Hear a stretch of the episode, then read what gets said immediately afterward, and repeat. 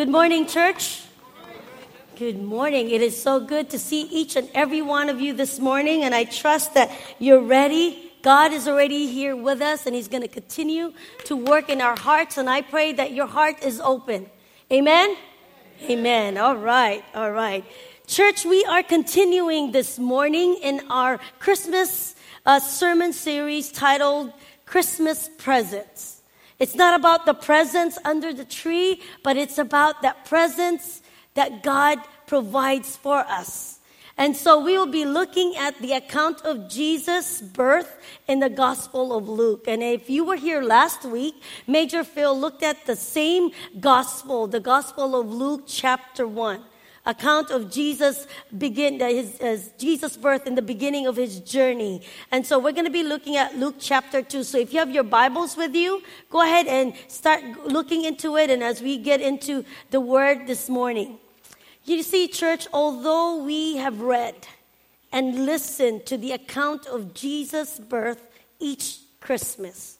Now, it's Christmas, we go through the whole story of Jesus' birth. But let me ask you this do we do you slow down and truly reflect on the circumstances surrounding this spectacular and miraculous moment in history? Do you? Because I want us, as we journey for the next um, Advent, the next Sundays, how we are going to journey.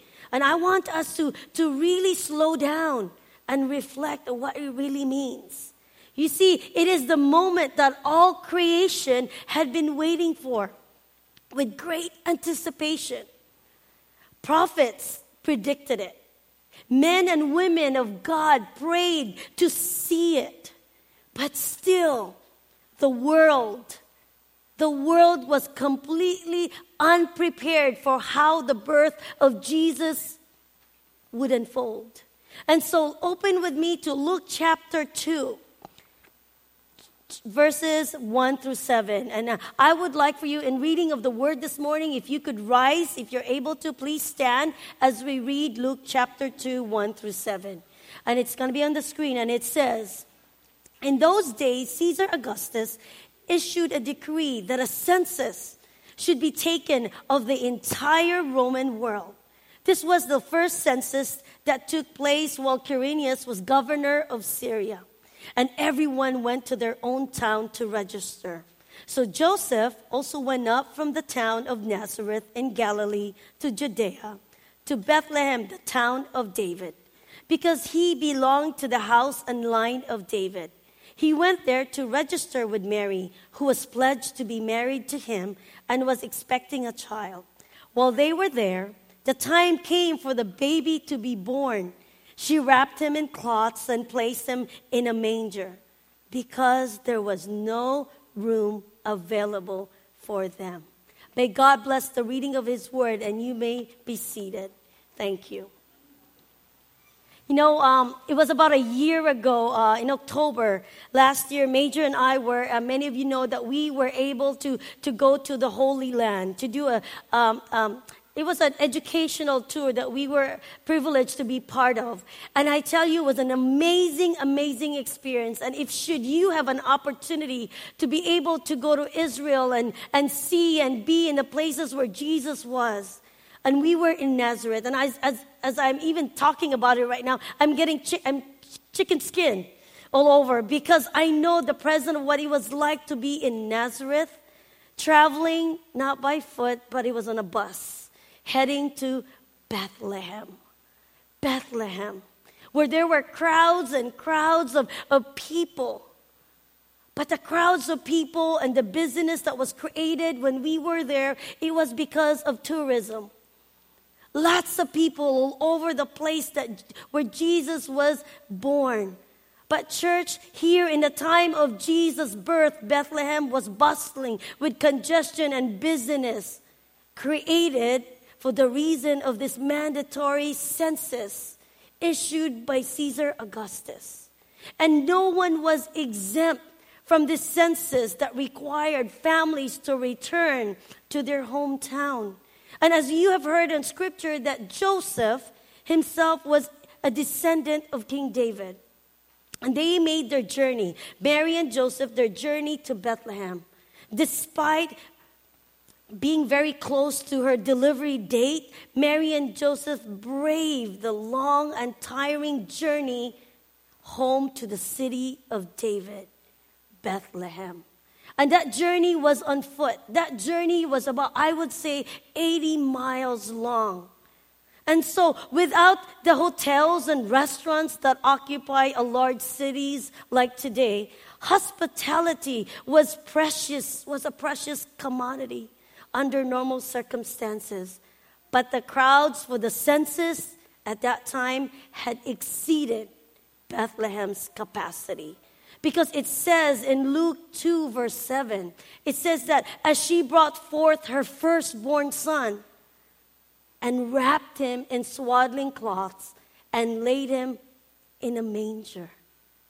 Laid him in a manger because there was no room for them in the inn. No vacancy. No vacancy. Church, uh, Major and I um, were stationed in, in, Denver, Colorado. We were there for about three, three years. The Salvation Army appointed us there. And part of our, um, our appointment required of us to travel from Denver through the, the state of Wyoming, Montana, even to Utah. And then we had Makaya and Gabby were very young then. So it was, we would travel in our minivan, pack it all up, you know, as your young families, you'd pack it up. And so in our, one of our travels, I remember it so clearly. Because you see, as we were heading up to Montana through Wyoming, it was very late at night, really late at night. And we were tired, exhausted. Kids were tired evening through the evening and watching that little tiny remember the vcr that comes with a small tv that was it for us to entertain our kids. And so we need to stop. But that night all the hotels you can think of and i'm not i'm not kidding this really happened. All the holiday inn express um, lion hotel whatever um, comfort inn uh, days inn they were all full i'm like of all times really and so, come on, we need to stay the night somewhere. So, we, Wyoming, in, a, in the middle of nowhere, we found a town. Do I remember the name of the town? I don't. But I do remember this. It was scary. It was scary because you see, the only thing that's, that attracted us to it was this bright light that says available room of all situation, that was, we were heading there. And so let's go ahead, we just got to take this. We had no choice. We got there, we got our room, we got in quickly, hurried in, got into the room, and I tell you, it was, like I said, scary. Got in there, what do I see? A room full of the colors yellow, green, yellow, mustard, greenish carpet and curtains. Yeah, wow, right, Paul. It was like, you really? There were bugs all over the place. I went straight to the bathroom and checked. The tub had a dead roaches in there. And I'm like, oh, okay, we, well, we, ha- we have no choice. But the worst part of it, too, is that we, and Major and I still laugh about it because the door wouldn't lock. So we, we grabbed the chair, he grabbed the chair, put it, and I kind of like lean it onto the handle, making sure that that's our lock for the door. And makes, for me, I'm paranoid and just scared to death. I found some aluminum cans. I put the aluminum cans around the door by the thing just in case someone tries to come in. Just when they do make that so- noise, then I know that they're trying to come in. What an experience. No vacancy, but with one place, somewhere in the middle of Wyoming. No room, no room. I can just picture what happened in Bethlehem that time when Mary and Joseph were in. Not quite, nothing quite frustrating. Have you been there? To where you get and you get so frustrated, can't find. Like that night for us, it was. But think, but think what it must have been that night for them. A long waited Messiah was about to make his grand debut, and there was no room for him the Savior of the world had been, that we have been waiting for for over four thousands and thousands of years, and yet there was no room for Him. No room for Jesus in the inn. No room for the King of Kings. No room for the Creator of the world. No room for the Messiah. He should have been given parades and parties and all the provisions should have been made for him, but there were none. None. Christ could have been given and ushered, ushered with leagues and thousands and thousands of angels, or be born to a king in a palace. But he did not choose that. You see, Jesus chose to humble himself and come in a form of a baby who would be laid in a manger. Laid in a manger, a dirty, stinky animal feeder because there was no room for him in the end. No room. Church, the words no room, I want you to say that to someone else. This person next to you say no room. Okay, come on, you can say louder than that. Moom, moom, moom, moom. No room. No room. The words no room really describes well about Jesus' life on this earth. Aside from no room in the inn, there was no room in Herod's kingdom. No room because you see there was no room for Jesus to be in the kingdom in Herod's kingdom. In Matthew 2:16 says that Herod was what? Was furious and of the news of Jesus' birth and that he sent out and killed all the 2-year-old and under male children, all the boys in Bethlehem. Because you see, there was no room for Jesus in Herod's kingdom. And as Jesus grew older during his earthly ministry, there was no room in the world's comforts for Jesus. He had no place to live. And Matthew 8:20 tells us that Jesus said that in, in contrast to the animals and the birds, that he had nowhere to lay his head. There was no room in the religious traditions established by the Pharisees. So he was rejected by them at every turn. Look at Matthew 26. It tells us that there was no room in all of the plans of the religious leaders in Jerusalem. Because you see, church, Jesus was a threat to the chief priests and elders of the church and of the government. And that they plotted together to arrest Jesus quietly and kill him. It was to eliminate Jesus, eliminate him because there was no room for him. And so the movement to remove Christ's presence in the lives of people on all levels is nothing new. It is nothing new to us. It gives a picture of this whole earthly life of Jesus. Most people in Jesus' day spent most of their time rejecting him, testing him, and trying to kill him, and they did. And, instead of listening to Jesus and learning from him and placing their faith and trust in him. And see, church, the reality is this there may have been no room for him in many of these people's lives, but it appears that the only place on earth where there was room for Jesus was at the cross of Calvary. Was at the cross of Calvary. And that, the words no room could also be described in our lives and in the people around us today. You see, for instance, people claim no room for Jesus because there are, they've got so much stuff to do. And that, and that there's no room for Jesus while they're enjoying their hobbies, recreational activities, and their luxuries of life. And, church, I am not saying that those things are bad and don't do it.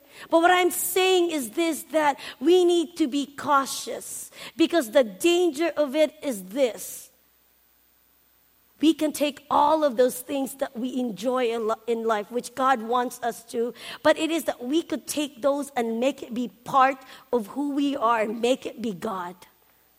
And I have been enjoying the study in our women's Bible study to where we need to be, be free of us, to where it needs to be not about us. It needs to be about God. It needs to be about Jesus. And in the season that we're in, church, the season, this Christmas season, we need to make sure that it's not about us. It is about Jesus Christ who was born for us in a manger.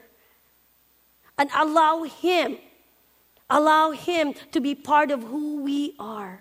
Because, see, people fail to allow, and I, I am guilty of this, and many of you probably with me, we fail to allow the Word to give daily direction to our thoughts and conversations.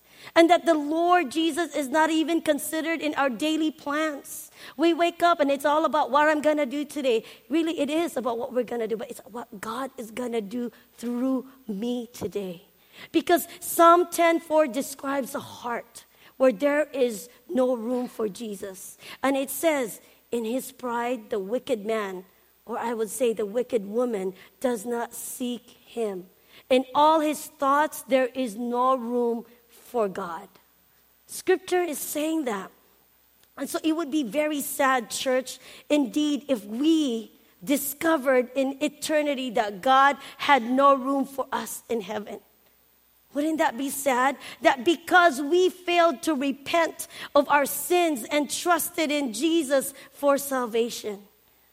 See, the celebration of Jesus' birth is a celebration that he was to be born so that he can die for us. Since we could not make the room for fellowship with God, He did it for us, for you and me, by taking the punishment upon Himself, which you and I deserve it because of our sin. God took on the human form of a baby in Bethlehem, in Bethlehem, to make eternal salvation available, available for us, no room people for us. You see, from that cross that Jesus hanged on, as he looked at those who found no room for him on the cross, what did he say to them? He said, Father, forgive them, for they do not know what they are doing. Church, there is room in Jesus' heart and, this, and salvation for all sinners, for all of us. Amen? Amen. Amen. And I love during this time of the season as we sing Christmas songs. And as you begin to listen in the radio, Christmas songs are filled with prayer after prayer, asking Jesus to take up a permanent residence in our hearts. A song that says, O holy child of Bethlehem, descend to us, we pray. Cast our, out our sin and enter in be born in us today. We hear the Christmas angels, the great glad tidings tell, Oh, come to us, abide with us, our Lord Emmanuel. As we are about to experience another Christmas, Christmas 2018, how will it be different from other Christmases for you? How will it be different? Is there room for Jesus this Christmas in your life? I pray that you can make room, make room for Him in your life. You see, church, Jesus is still looking for a place to stay. He is. He's still searching and He will never stop searching to be with you and never stop wanting to fill you up with His presence. In this season, in this Christmas season, church, Jesus wants to enter our hearts through faith. Jesus, He wants to stay in our lives, not just for that one moment, one night, but every day and every week, every seconds unto the new year to come and for the rest of your life. Does He have a place in your heart, in your day in and day out living? I love the story that um, Paul Harvey told, the story of a, of a little boy who had been given a part in the innkeeper of the church Christmas pageant. And, and carefully he, he practiced his part. And he would, um, he would point to the door. So let me just point to that door. And he would say with a firm voice to Mary and Joseph in that play, and he said, There's no room for you here. You'll have to go somewhere else. So the big night came, and, and all his relatives, of course, more, and we know we go and support the kids and, knowing what he was supposed to do. And so when it came to this to speak his part, the little boy's face was so unhappy. He was so unhappy, and the tears started coming down and appearing. And uh, as, as he raised his arm and pointed to the door, he somehow changed his mind. And instead of saying, There's no room, he shouted, You can have my room. You can have my room. Does he have your room this morning? My prayer for us is that we make room for Jesus in our lives. Not just, not just little room. It has to be a big room. Our entire life, every places of our being, every part, every part of it. What does it all mean to us then this morning, church? You've heard about there's no room for in the inn on that in that Bethlehem night. But for us is this. I want to share six quick practical ways, and I call it make room God moments. And I, I, I, challenge you to take this on as I challenge myself, and I challenge maybe not you, challenge your family, your co workers. Is this first, we need to quiet our hearts. We live in a very noisy culture, society. That taking five minutes to be quiet and focus on, on our Savior can change the landscape of our thoughts during a very stressful season.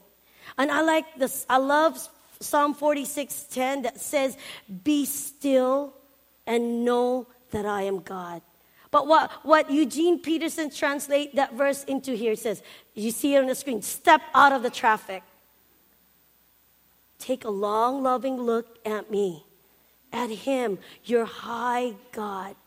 Church, in the coming week, I encourage you to, to sit in silence for five minutes. That's all we're saying here. Five minutes or more, go with it if you have time. But five minutes is all I ask at the beginning of your day or any time that you can squeeze in before stress gets, gets, gets the better of you. And set a timer. Make yourself uh, sit still. That's not easy for me. Can I just tell you to sit still? But I'm learning to breathe deep and to know that He is God. I know for the students in the house, you have finals coming up, projects to do. Maybe for those of you at work, but there are going to be a lot of things that's on your plate.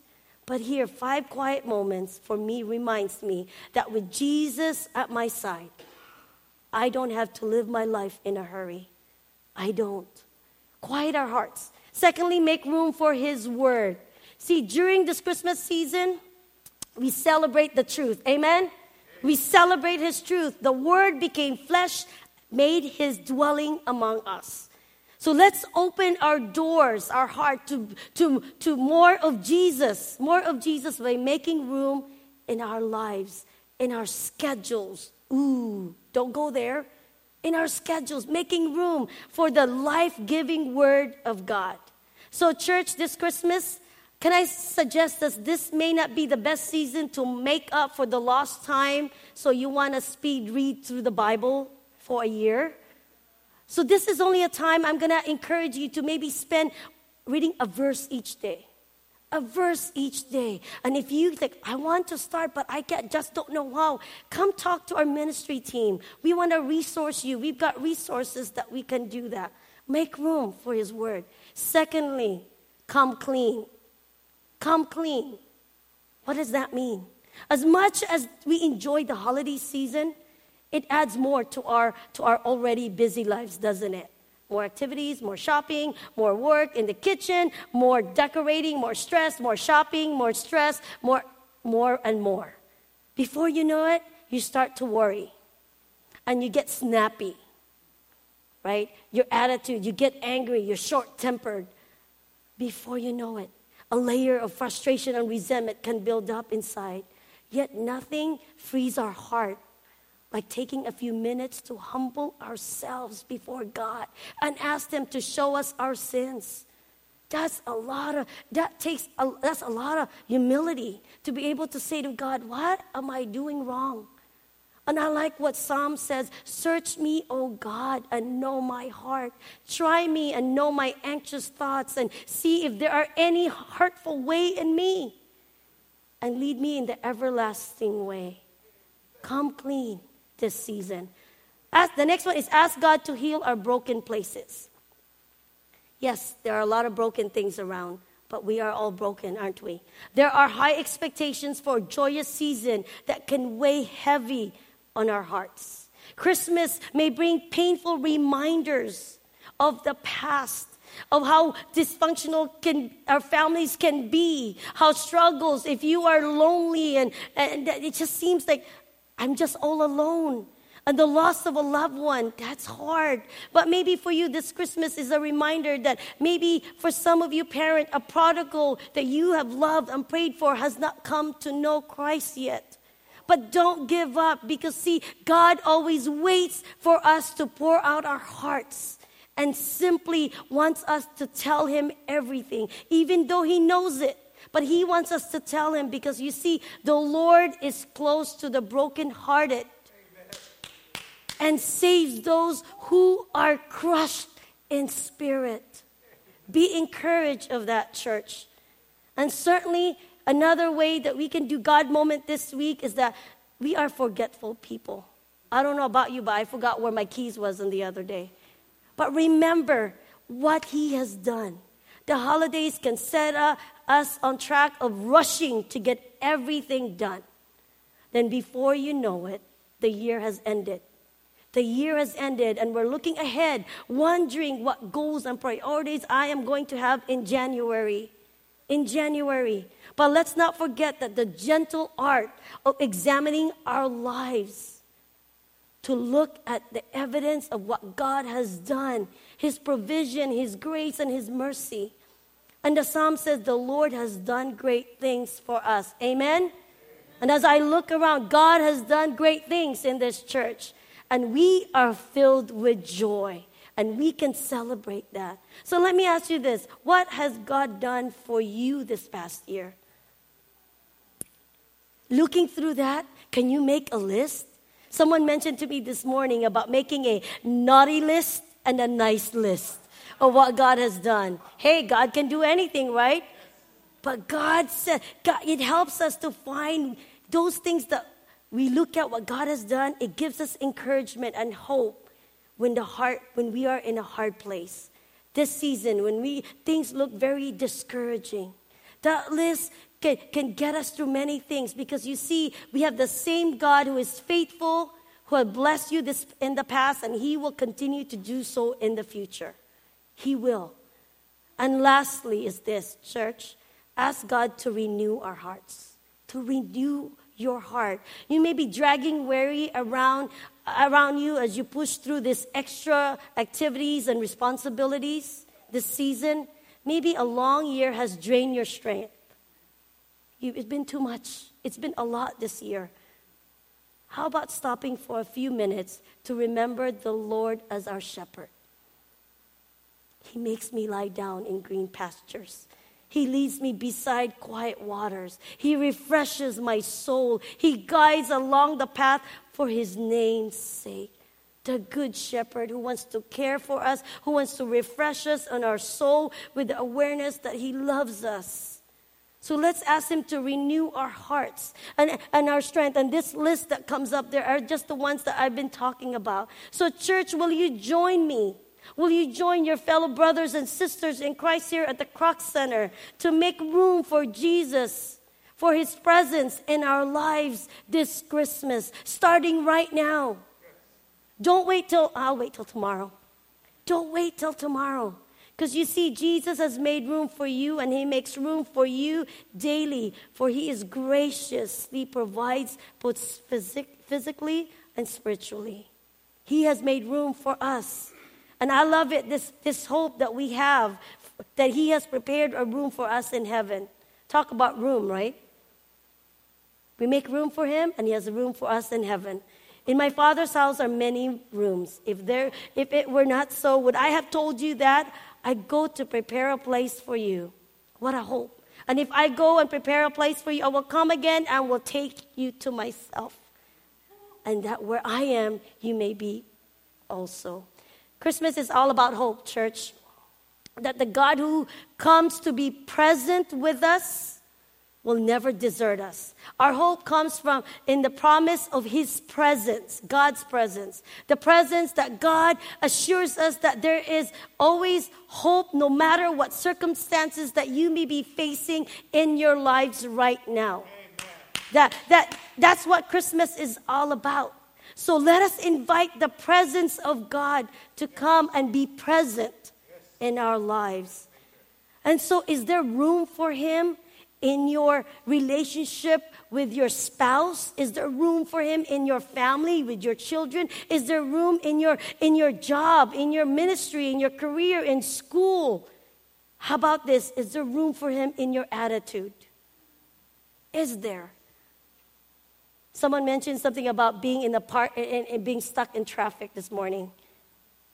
How is that? How are we going to make room for Jesus? It's stuck in traffic. No matter who we are and where we come from, or circumstances that cause us to come, we are to take our place in the Christmas story. Allow Jesus to be part of our lives and Jesus was born in order that God be present in humanity for eternity. And, church, I want us this Christmas when you wake up in the morning, instead of waking up with a sign, whatever sign, how big or little, a sign that says no vacancy, I'd like you to wake up every morning with a sign that says occupied of the Son of God occupied. And when it's occupied, that means it is, His presence is in you. And that presence will ooze out to those that need to know God's presence this Christmas season. I'd like to end, and thank you for being patient with this video. A video that I truly, that, it, that I like and encourages me how God chooses us. How God, He chose you for, for each one of us is very different. But God has a reason and a purpose why He came, and He chose you so that He wants to fill your life with His presence. And I want you to see, to see it in the life of Mary, the mother of Jesus. The challenge is this church are you willing? Are you available to make room for Jesus to be born in your life today? Not just right now, this moment, but for the rest of your life. And start with this season, this Christmas season, to have Him be in your life. I'd like to pray for each and every one of you. With, with, um, I'm going to ask those that uh, normally pr- that we ask them to go on the side.